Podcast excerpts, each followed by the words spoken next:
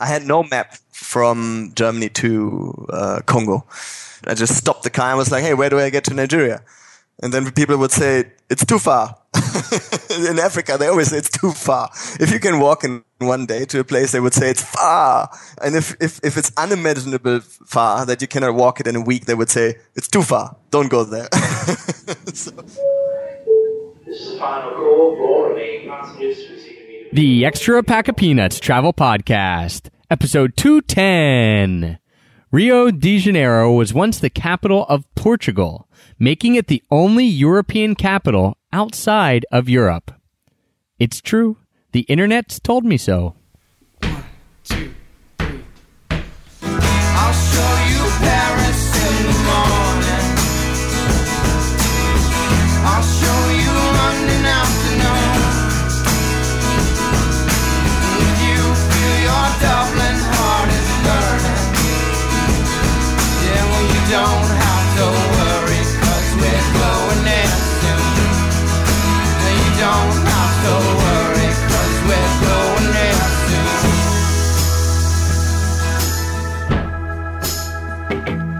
Hello, travel nerds, and welcome to the Extra Pack of Peanuts Travel Podcast, the show that teaches you how to travel more while spending less. I'm your host, Travis Sherry, and joining me today is a man who believes that location, time, and boss independence is the closest you can get to freedom while making a living, who was inspired to drive a Mercedes around Africa by a long haired traveler playing guitar on the street, and who's lucky enough to have gotten malaria.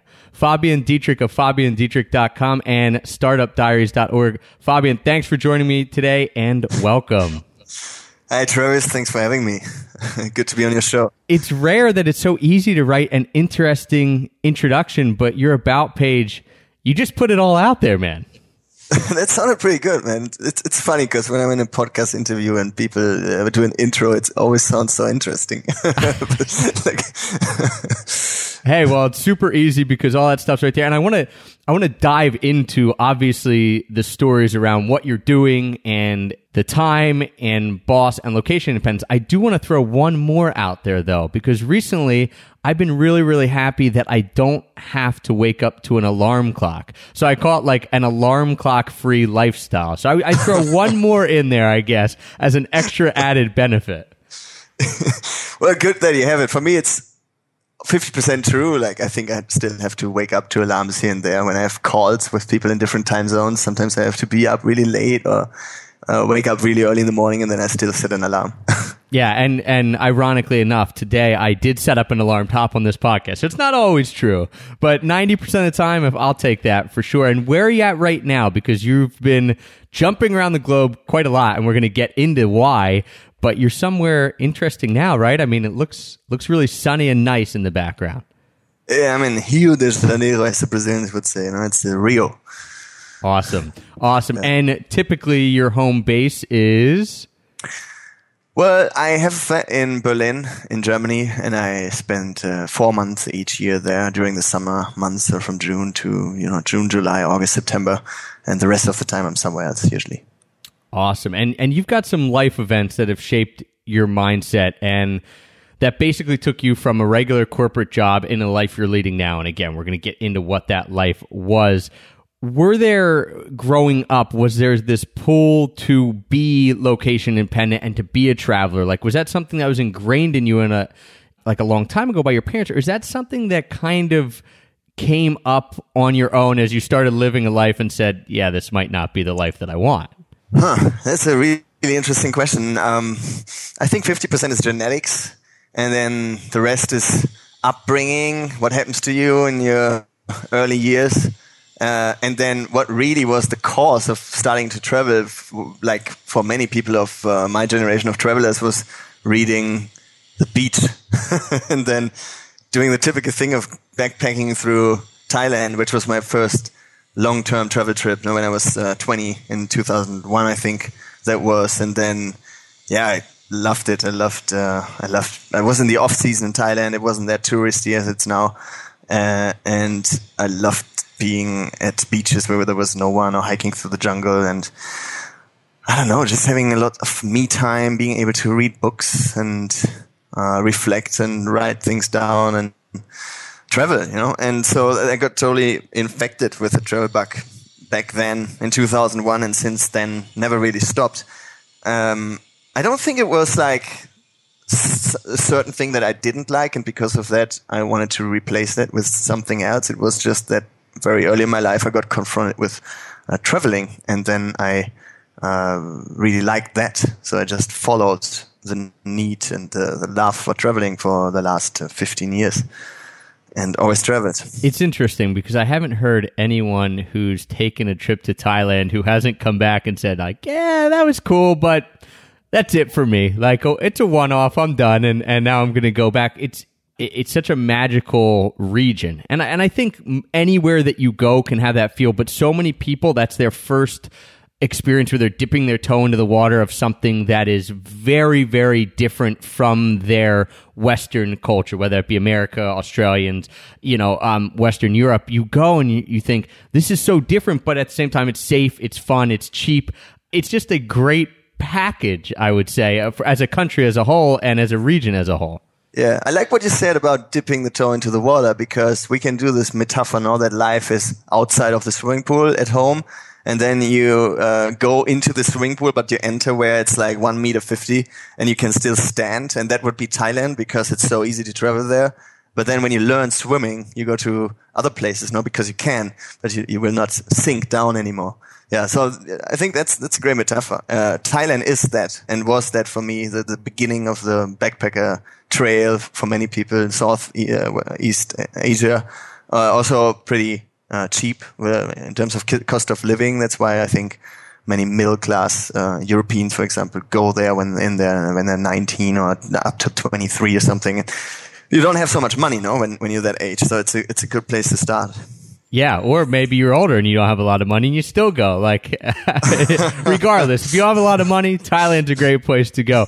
Um, take me back a little bit into your story because you, you made an interesting point that for you, the whole traveling, the the idea of traveling and being location independent and working from the road, it wasn't because you hated something else that you were doing, and so you said, "All right, I'm going to fight for this super hard." And I kind of felt the same way. I actually really enjoyed teaching high school, and it wasn't that I hated it and I went into my office every day and banged my head against the wall and thought, "There's something more. There's something more." It's just that when I started doing it and when I started traveling, I realized that I liked that even more than the life that I had. And so it wasn't trying to break free and needing to break free. It was just that, all right, this is better. So I'm going to go this route. What, how did that kind of coalesce to you? Because you said you took the trip to Thailand when you were, when you were about 20 years old. Were you working before that or was that, did you come home and then try to figure out a way to work from the road? Mm, when I went to Thailand, uh, I was 20, so I wasn't working. I studied uh, twice. I did a bachelor in computer science and then a master in something uh, closely related to psychology. So I studied quite a long uh, time. I think I was supposed to study five years. I studied nine because I spent uh, so much time traveling. Uh, when I went to Thailand, it was just you know vacations. Uh, we have quite a like two months or two and a half months of vacations when we study in, in summer. So I went that time to Thailand, then I came back and, and studied again. But I was so hooked to the idea of being somewhere else that uh, I wanted to go back to Bangkok, do a, a, internship at Siemens. I tried to make that happen. It seemed like it worked, but then it didn't. Uh, but I was already prepared to take like a semester off or two. So uh, my mom had a friend, and he had a friend, and he had a company in Chile in South America. So instead of going back to Bangkok, I went to Chile then and uh, stayed there for a year. Worked in a startup, you know, and usually I wasn't just doing long term traveling uh, without doing anything on the side. Uh, only for some time, I always tried to combine it with something. So I wrote my bachelor thesis in Madrid, when spent, spent a year in Madrid, um, and then you know while studying the master, I went a year to Africa uh, in the white Mercedes, as you said, and so on. So sometimes I was working and then just quit the job and went traveling again. And uh, most of the time also was studying. And then in the semester vacations or, you know, just taking two semesters off, like making a break, uh, I would then go somewhere else. Yeah, and that's another interesting point that I think a, a cultural difference between Western Europeans, Germans especially, um, who kind of love to travel and, and get the idea that it's okay to travel, and your typical American student who you know, you go to university and you go four years straight because why would you spend any more time? Why would you take a break in between? And, you know, I, I, have a few friends who did that, but very rare. It's more like you do a semester abroad and then you come back and then you just keep going at it. Why do you think that is? And, and what was kind of the, the feedback from when you did that? Were there people saying, oh, no, Fabian, like you have to finish your degree. Like you can't take nine years. You have to take four. What are you doing? Why are you traveling? Or was it a supportive, yeah, that's great. Take a, take a semester, take a year off and then come back and school will be here again type thing. when I was 15, I was sitting in school and, you know, in school in Germany, we had like subgroups. So there was the metal people, there was the pop mainstream people and the and there was the grunge people. So I was in the grunge people section. We were listening to Nirvana and Guns N' Roses and all this music. And one day, a career counselor was sent into our class, and the career counselor came from you know the the institution of work in Germany. They sent these guys to the school, and they still do. And then he stands in front of the class, and he was talking to us, and he was saying that yet you know uh, life has to be linear, like guys, you have to watch out that you have a straight CV, that, you know, all your decisions follow this common thread. You know, you need to know where you want to go and then you take internships which are aligned to where you want to work in and then you, you know, you, you become a more employable uh, person. No? Uh, in, in German, the word for that is einstellbare Person, which means the translation is a, an adjustable person. So the more adjustable you are, the more uh, is the chance that somebody will employ you, right? So the guy was talking to us and saying, we need to lead our lives and make decisions based on becoming a more employable uh, thing, right? And we were, we were like these Nirvana Guns N' Roses people who would just say, you know, beep off.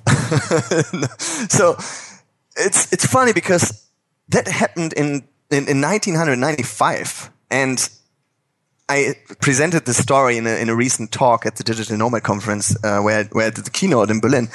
And there were fathers in the audience who came up to me and said, My son is now 18, and it was exactly the same thing. These guys are still coming in front of the school classes and telling these things to the, to the children, which I think is a very outdated model. No? Life is not linear anymore. And yeah, you can finish your career and then do all, all the right things, and probably that helps to be a more employable person. But does it make you much happier? I don't know. Now, on the other side, when you travel, I always like the comparison that culture and your brain is like a cultural operating system. You know, and we come from one uh, culture. We we think what we see and what we what we've learned in our first years is how the world is, and we have a, uh, a particular operating system. But if you start traveling, you meet all these other operating systems, right? And they transfer these plugins and updates to yours by telling you stories, by, and then also the culture itself. You come into a country and then you see that what you thought how the world is supposed to be is just one tiny fraction, but then there's so many others. So your brain automatically becomes more plas- like uh, like flexible. You you you you get a very creative and associative and and uh, problem solving brain because you get you're being confronted with situations that you never were confronted with before. That means nobody tells you what the solution is. It means that you have to find the solution, and that turns you into someone who is an out of the box thinker and therefore can act in new and strange environments and always get around. Now, for me, that was the best university and, and, and education I could have gotten because there was a point in my life where I traveled so much and then I was employed by a bigger startup and worked in London and in San Francisco. And I was kind of afraid when going there. I was thinking, man, I had this crazy life. I, am this freaky traveler and now I go into an office and have to work with 50 people around me who all had a linear life and the career consultant told me you have to be linear to be successful. And then I went there and it was exactly the opposite. Like they, they exactly liked me for who I was because if you work in a startup where there's basically no rules because if it's a good startup, you're kind of disrupting something. So that means you're coming up with something new where there's no established rules for, then it's exactly this kind of mindset that these kind of companies appreciate because you are someone who then can solve problems in a new way because you're used to it because you traveled, for example. What was the question? I, I th- well, listen, I want to unpack that a little bit because I think you're so right. That, you know, I, I see that it's funny for me to see it from an uh, American education perspective because before when I was in university and, and even in high school, obviously didn't travel outside the US much. So I didn't have friends who were from these other cultures. This idea of a flexible brain, I'm just nodding my head thinking, yes, yes, yes. Not only is that an awesome term to use, but also when I started traveling, I actually then realized that Germans and Aussies and, and the British, like you, you would take these trips that weren't just a one week trip with your family down to Florida to see your grandparents, which is a fine trip to take, but you would do these month long, two month, three month things. I guess I never even realized looking back at my 18 year old self that this backpacking through Europe idea was a very common thing for a lot of Europeans. So for me, I didn't even know that existed until I started traveling and started talking to other travelers. And all of a sudden, they're like, yeah, well, of course we took a gap year. Of course we backpacked through Europe. You know, you'd meet them doing it. And I was older when I was doing it, you know, relatively like mid 20s. And I was thinking, wow, I didn't even know that culture existed because I had never been exposed to it. And now having been exposed to it and, and obviously saying, yeah, I, I think that's a really neat thing I'm sitting back thinking, you know, when I become a parent, there's no way I'm not going to kick my kid out the door at 18 and be like, listen, go backpack around Europe if you want to. So it's funny that we don't even know what we don't know until we see the other side. Yeah.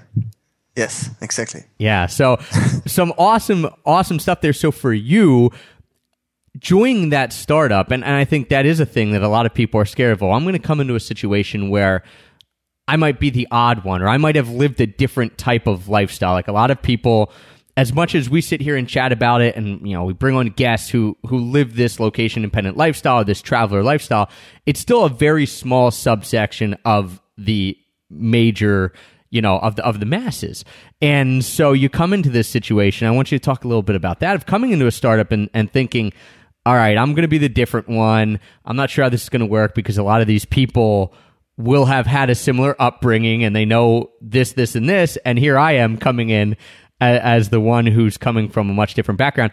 But they embraced you. And I think that makes sense because probably most of them are I, I, don't want to say jealous of it but they, they see it and they say well that's really cool like they see it as a as a badge of honor almost for you yes i think that's what happens you know when when i was employed by this company you have to imagine i was just driving an old 25 year old Mercedes, which I bought in Germany, down to Congo. So I crossed like 17 African countries. I slept on next to the car. I slept, you know, on top of petrol stations, uh, at police stops on the ground.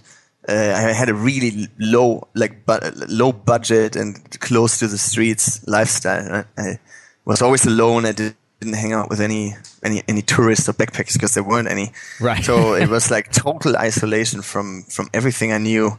I had no fluent conversations for months. I was totally out of out out right. and, uh, then I had malaria in in in uh, Congo, and I was bound to bed for like two weeks. But I was very fortunate, and I had uh, internet, and you get these crazy hallucin- hallucinations and uh, very weird states of consciousness when you have this high fever and malaria. So you, it's, it's a good idea to find things that which keep your mind busy, right? So I was only I was uh, searching for weird things in the internet, like cat videos or the craziest world records. And then one day I put in the coolest job of the world, internet, and a job offer came up from a company in San Francisco. And I, I wasn't looking for a job. I didn't want to go back to IT or to an office or anything. Uh, but I just applied for fun. It was an online application form. There was like five fields I left them all blank, and just put Fabian, known last name, and then my phone number Congo, right? And the next day they called me and uh, I improvised the whole interview, but I wasn't looking for the job. And I think that helped, you know, this attitude of, I don't need your job, but I'm just playing along just to see if I could get it. And then, yeah, the next day I had another interview, next day I had another interview, and then I was in London two weeks later. And so I came from sleeping on the streets in Africa to working in London in this office environment. I remember on the second day, I, I still didn't really knew what the company was doing, but I went to a, a sales meeting uh, with the pretty. With, it was Marks and Spencers that we went to a meeting, and I, the the guy was like a selling a salesperson, James. He was like my age, but had five kids, and you know, wearing a suit. We were in one of these British caps, And then I was like, what am I supposed to do then? And he said, well, whatever you do, you know, whenever they ask a question, you just say, with a little bit of tweaking, we can do it.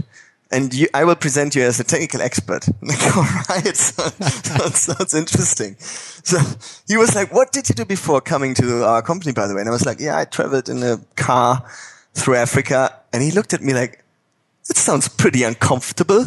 Why would you do that? we had a big laugh there. So I went to the company and every time they asked a question, I had no idea what they were asking, but I was just saying, we do with a little bit of tweaking, we can do it. And then I went back to the office and learned what I had to learn to make it happen. And I made it happen, right? But it's funny because so many people think you know, when you're children, you always look up that and you think the adults, they know what's going on. And then you become an adult and you're like, nobody knows what's going on. and it's the same in the business world. Nobody has a clue. It's all made up. It's, it's especially in the startup world. You know, you just promise things and then you just make them happen somehow. And that's kind of like the skills that you learn while traveling. Uh, that's what I refer with uh, to, to the out of the box thinking. So that worked very well you know, and yeah, at lunch break, I was always the guy telling stories about how I slept next to a guy with an AK-47 on the streets in Africa at a police stop and all these crazy stories. But they were, they were quite appreciated. So I loved working there. It, it was a great experience. Yeah, people get to live vicariously through you. You're never going to be the guy at the party or at work who people listen to and say, ah, that guy's kind of boring. You know, at least you have a fun story to tell. Whether they like you or not, you've got a fun story to tell. And um, I think that was one of my biggest takeaways when I started teaching was that, you know, in school, you always look up to teachers, same as you said, of, wow, like they're, they're these position of authority. They know everything because they come into class and they're teaching you and stuff that you didn't know. Little did I know that they were probably reading the textbook the night before, just like I did when I was a teacher, and then coming in and just teaching it. And um, yeah, it's funny to pull the veil off off real world when you get older, um, and you think back. Wait, there must have been people doing that when I was in school too. The idea of you driving a car, because we, we talked about that in the intro a little bit, and the idea of you driving a Mercedes through Africa and then getting malaria. That was your first real big adventure, was it not? Other than you know, you went to Thailand, you did backpacking, but this this African trip was was a solo trip, correct? Yeah, yeah. I did some backpacking in South America before, in Chile, Peru, Bolivia, and so on, a couple of times, but nothing came ever close to the degree of adventureness of this Africa trip. Nothing, and I think there is nothing that can come close to it. Like Africa in general, as the continent is an amazing adventurous country because there's no rules, right? There's no, there's nothing, there's no paved streets in literally and also not for tourists. Now, it's not like you come out of a bus and then there's 50 people offering, come to my place, come to my place. I have a big shower. I have a big whatever. I have a big toilet. One guy once told me, I have a big toilet. Why would I need a big toilet? I just want a default toilet so I don't fall into it. but in Africa, you get out of your car and there's people running away from you because they never saw a white guy. Or there's children coming, trying to scratch your skin because they think there's black color below it. When you have your own car, you're not forced to be between A and B. Now you can stop everywhere. So you're stopping at places where never any white guy stopped before. And it happened to me quite a lot that people were scared. You know, I rolled the window down to ask for the way and they were thinking I was, I'm, one, I'm a black guy. And then the windows went down. They were like, ah, white guy. And they, ran away. you don't get that in other, in other countries, in other continents usually. So Africa was an, an, unex, an, an exceptional adventure. What made you decide to take that trip? Because like you had you had traveled before and you had done typical adventures, gone through Thailand, gone through South America, stuff that maybe normal people would see as adventurous and crazy, but you realize that once you do it, you you know, it seems fairly typical. There's other tours. Why did you say I'm going to get a Mercedes? I'm going to drive it. Did you have any idea where you were going to go in Africa? You just said, I'm literally going to drive it from here down into Africa and what, whatever will come will come. well, yeah. Well, you know, at that time I was working at an NGO, uh, startup, and they were coming out with a new feature. It was called fundraising events. So you could come up with your funny fundraising event, uh, gather money for some charitable cause, and connect it with a crazy bet. So my, you know, some people would uh, run marathons, others would like put an uh, ice uh, bucket uh, above their heads for each donation. And I said, for every donation, I will sing a song that you can choose uh, in the clothes you choose, and then I will perform it, singing and playing. So I had this fundraising event going on. It was a lot of fun. Like Mercedes Benz invited me to uh, sing on the roof and stuff like that. And I thought, yeah, just, this is nice, and I would love to do it like worldwide. So I, I was like, I want to go around the world and, and raise money, and then people would tell me what songs I have to play. And the idea was that if people, for example, would donate 1,000, I would have to divide this by 10. And whatever the result is, is the amount of people I have to gather at one place to sing the song together. So if they would donate 1,000 bucks, divided by 10 is 100. So I would have to gather 100 people. And if I wouldn't make it, there would be like a terrible penalty waiting for me.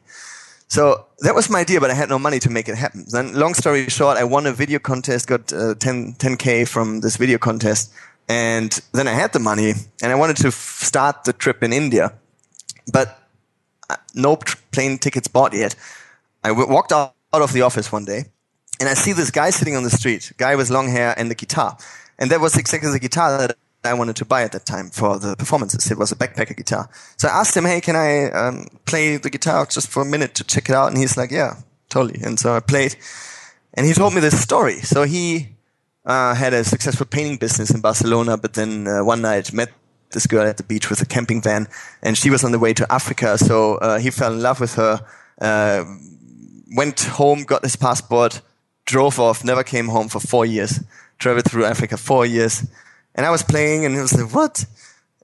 Isn't it dangerous driving a car through Africa? And he said, no, dude, here's how it works. And then he told me the story for half an hour and he immediately took away all my fear. And I was like, that sounds really good. So I bought a Mercedes and guitar and then I, I did the same, right? Just because I met this guy in the street. So for me, the answer to your question is that everything I did and all the decisions I uh, ever did, I chose the decisions by how much anecdotal value comes out of it, I think. So, like regarding life as a story or an, un an unfolding movie, and then uh, if there's a chance to grab something which will lead into a lot of novelty or surprises, I would do it just because it's a cool story. If I would have been have had malaria in Africa and somebody would have offered me to be the manager of a gorilla park instead of working in a startup, I would have said yes because it's a cool story. Yeah? And then now, now I would probably be in Congo and managing a gorilla park. It was more like, you know, it was this natural flow of opportunities presenting uh, them to yourself and then you going with the flow of, of getting sucked in by the uh, magnetism of the stories, no? And you choose to, to do it. Um, but it was totally random, totally, uh, coincidence that uh, I, worked for this startup and that then uh, before I, walked, uh, I drove through Africa just because I met this guy on the street. And everything was like that. So this model, what the career counselor presented to us when, uh, when we were 15, it's exactly the opposite. Right, right. No. Like you're saying, whatever, not what's the most employable, whatever makes the best story. Like you're, you're writing your own story and you're watching it unfold by thinking, hey, this guy told me about this. Would this make a good story? Yes or no? If it's yes, then you just figure out what you have to do to make it work. And usually that's not much, you know? That's the other thing is that you hear these people come on the podcast all the time, or, or, you know, a lot of people listening might hear these stories and think that's crazy. And, you know, it is crazy, but usually what is involved to make it actually happen is not that hard. Like for you, you said, all right, I know what guitar I'm going to buy and I I'll buy a Mercedes and um then I'm just going to go do it, right? I mean, how how quickly did it come from you meeting that guy on the street to then you actually going and doing it? I can't really remember, but I would think it's maybe a month. Yeah. Yeah. So not years of planning and not like no, worrying about everything. No, no. It was like I'm no going to go. I, I, had no single map from Germany to uh, Congo which was like 17 or 19 countries with the European ones. Uh, you know, I just stopped the car and was like, hey, where do I get to Nigeria? And then people would say, it's too far. in Africa, they always say it's too far. If you can walk in one day to a place, they would say it's far. If you can walk it in two days, it would be far, far, far. And if, if, if it's unimaginable far that you cannot walk it in a week, they would say, it's too far. Don't go there. so it was always like that. but yeah, no planning at all and no maps and, and nothing. No, no information, nothing. It was pretty, Reckless. And then, and then, and then you came out of that, right? And you, you had malaria and you said you were lucky to get malaria because that led to the startup job. So kind of taking this story to its, to where it is now, you, you, you had the job in the startup and you said you liked it. What then was the next step to start your own company because we'll get to where you are now and why you're able to be in Rio in the you know in the middle of a Monday talking to me on over Skype what was the next kind of progression for you I was working at the startup and I was working like a sick crazy person. I worked 80 90 100 hours a week. Like the, literally the only time I was not working was when I was sleeping. So it was a common routine that you know I had maybe one flight per week two flights per week. So on a day, I would sometimes take four cabs and two planes. That was drive uh, flying around in Europe doing boot camps, meeting customers, but also coding and hacking and just solving problems in a really fast growing, amazing startup with an amazing startup culture. I was never that motivated. I loved my colleagues. It was amazing time. I wanted to live in the office, but my boss said I couldn't. Uh, and I think that it was it was difference, no, between one year of traveling in Africa where, you know, uh, in double quotes, I was not doing anything productive. Of course, I was for, for personal life, but not in a in a way of so of uh, getting things done, other than crossing borders and negotiating with the police and all that. But nothing where I could would get like feedback from other people or make make other people happy with the output of my work. So then I came to the startup and it was exactly the opposite. It was having lots of tasks and finishing them all. And I got into this flow of being a super productive worker and loving the feedback from the customers and making people happy, not for the money. I would have done it for free. I would really have worked there for free because I loved it so much. And then, um, it was exactly the same, right? It, it was like, you know, you drive through Africa, you being stopped by the police, they want some money you have to negotiate around so they let you go without paying You're at the border and crossing from one country into the next and the police tells you you can't get in here. There's no way. Go back. And you're like no man i don't accept this. And then you just have to sleep there for three days at the police uh, stop and go on the nerves and drink some vodka with them and play guitar at the campfire and at some point they will let you in and being in the business world, it was kind of the same. It was like, yeah, challenge accepted. Let's do it. We get this done somehow. If I could drive through Nigeria, I can do this too. So that was the mindset, no? And it was great. And everybody I work with was, so long story short, I was, I became a very important part uh, in the team where I was working.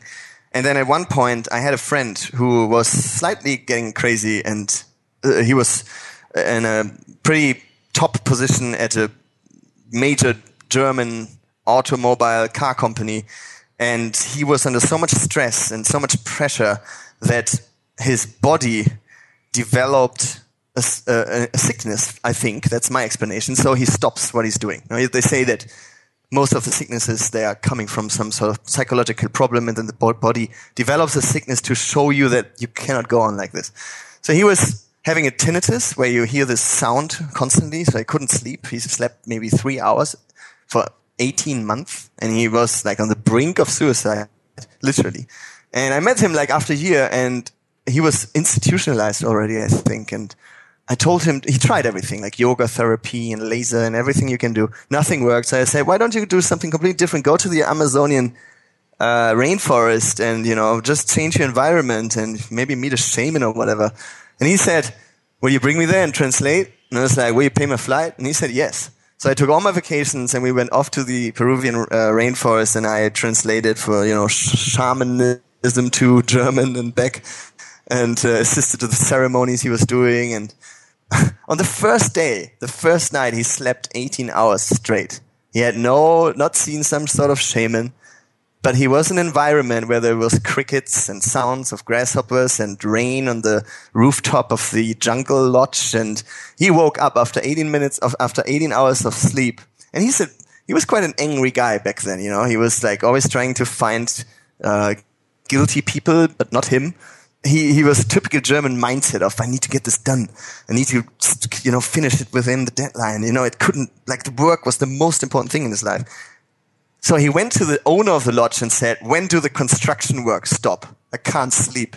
and the, the guy's like, construction work? Is this a construction work? Well, I hear the chainsaw all night. And what it was, was the crickets making this, there's these, there's these crickets making these crazy sounds, like, which sounds like a chainsaw. But he slept for 18 hours.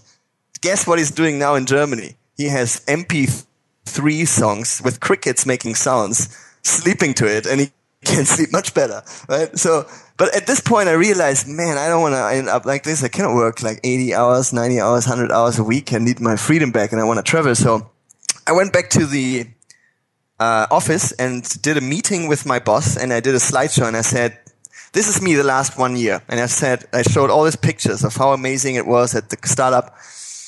And then I was like, next slide. This is what makes me happy. And it was like everything I did in the company, but it was also playing guitar, traveling, going to TED conferences, coding for fun and all that. And I said, I feel that I cannot combine this if I keep on working like I'm working here now. So I was very honest and I said, now I have two options. I can do what I always did, which is quitting my job and then going traveling, or we find some sort of agreement, compromise. And my suggestion was I would get the same salary, but only work three days a week. And my boss was like, no fucking way. but then another suggestion came up, which was that I create my own company and they would send me some customers in the beginning to get, to help me get the stone rolling. So that happened. And after four months, I had my own company um, I employed a guy who's now sitting like five meters from me here in Rio with me.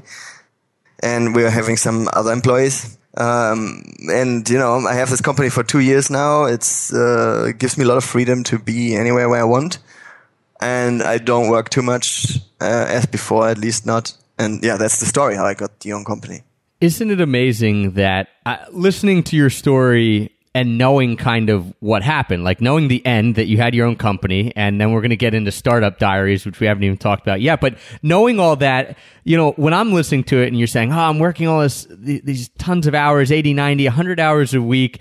Um, but I'm loving it and I'm loving the work, but I'm not having that other part of my life fulfilled. You know, for me, I'm just sitting there like, well, duh, Fabian. Like, why don't you just do the same type of work, work less, but do it from anywhere? Because I know what the end result is, but when you're in it, when you when you're in that mindset and you're working for another company and you love it and you, and you like the work, but you don't get that, it's so hard to see the bigger picture, I think. And I think that's where people get lost is that they don't see hey, how can I do this but do it in a little bit different of a way that gives me the freedom? And obviously that's one of the things that you're really passionate about is is teaching people, hey, there is another way to work and that's the that's what we're passionate about as well. And that's why we have Location Indie and why we talk about stuff on the podcast because unless you see someone doing it or unless you've you're really adamant about trying to do it, a lot of times you have this idea of, well, couldn't I do this in a different way? But you don't even know how to start. And I think that's what stops most people then is that they don't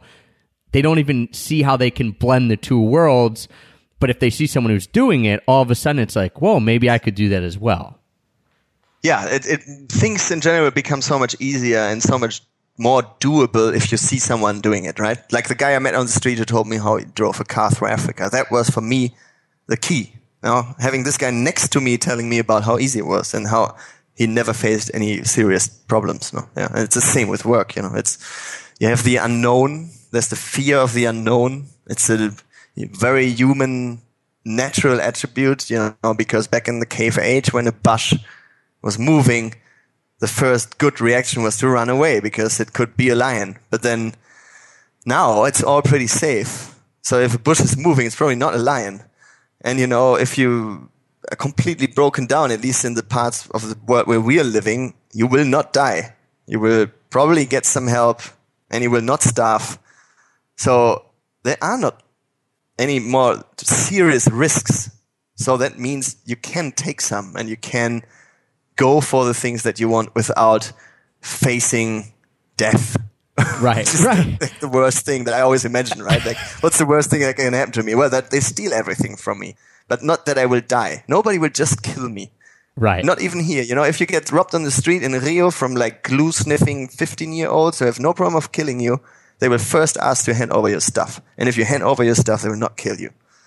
Yeah, so. it, it, it is, and it's it's the idea too. You know, you mentioned it in your story that you asked. You said, "Okay, I want to work three days a week, but I want my full salary."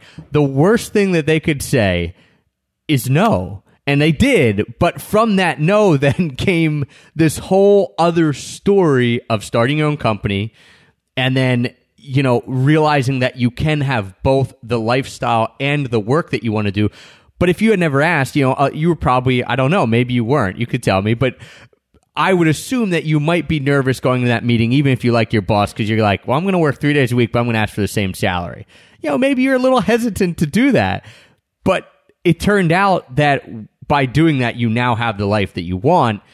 And I think that's the big takeaway is that so many people think that there's something awful is going to happen if they ask or if they try it. And I always say, if you want to be location independent, just ask. Say, hey, can I take one week to work from home or two days to work from home and show you how productive I can be? And if you're going to be more productive, you know, if you can prove yourself, they're not going to turn around and tell you you can't do it for the most yeah. part. But, but I think there's a premise to this thing, which is you have to do a good job even before you ask. You should not maybe be a bit better than average. You know, people have to like what you're doing and how you do it, and then ask. So you know, and then when when starting to do it, like let's say you work one day per week uh, from home or two, make sure that at least in the beginning you're, you're at least as productive as, as in the office. No, right. Well, and I think it's funny that it goes back to the guy who spoke to you when you were 15 but you are making yourself more employable than other people because you are working hard and you're doing a really good job. So you're not making yourself more employable in the way that he, he thought you had to of go to do this, work your way up the ladder, but you're making yourself invaluable because you're like, well, we can't lose this guy because he's awesome. And, um, yeah. And if you do that, then yeah, then you can kind of start to set the terms a little bit. But if you just if you're average and you could be replaced, of, of course they're not going to say yes. They're going to say, well, no, we'll just hire some other guy. Right. Yes.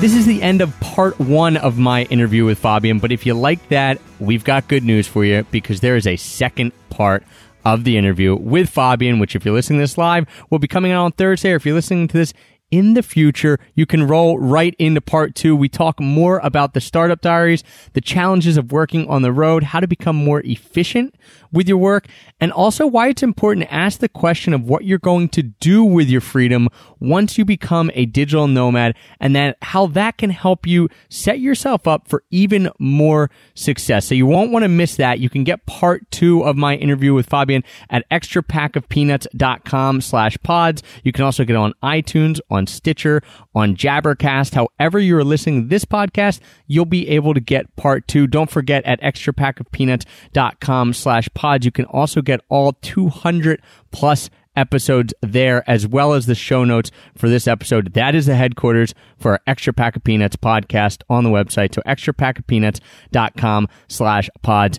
Check it out. You can go binge listen over there, or of course you can just download it a ton of times on iTunes. Also, don't forget, guys, if you want to join the Extra Pack of Peanuts newsletter, and why wouldn't you? Because you will be getting our completely free four video series on how to always get the cheapest plane tickets anywhere in the world. That's yours. As soon as you sign up for the newsletter, you can text the word peanuts P E A N U T S to 33444. All you have to do is text peanuts to 33444. That will get you automatically on the mailing list. You'll get that free video series and then you'll always be kept up to date with everything that we're doing over at EPOP. And if you're interested in a lot of the subjects that we've been talking about with Fabian about being a digital nomad, about being location independent, don't forget to check out Location Indie, I-N-D-I-E dot com, locationindie.com, a community that I started with Jason from Zero to Travel about helping people become or helping people grow their location independent businesses. So we've got a lot of cool stuff going on there in the location indie community. You can go to locationindie.com, check out the video on the homepage. It's like a fake mockumentary on a rap that we did. That's pretty interesting. And then you hop on the newsletter list there. You're going to be getting a lot of free goodies. And if it's for you, we'd love to have you inside of the community. So locationindie.com, you can check that out. As always, thanks for tuning in today. Thank you for the continued support for making us the number one rated travel podcast on iTunes. I'm still super excited every time I get to say that. And until next time, happy free travels.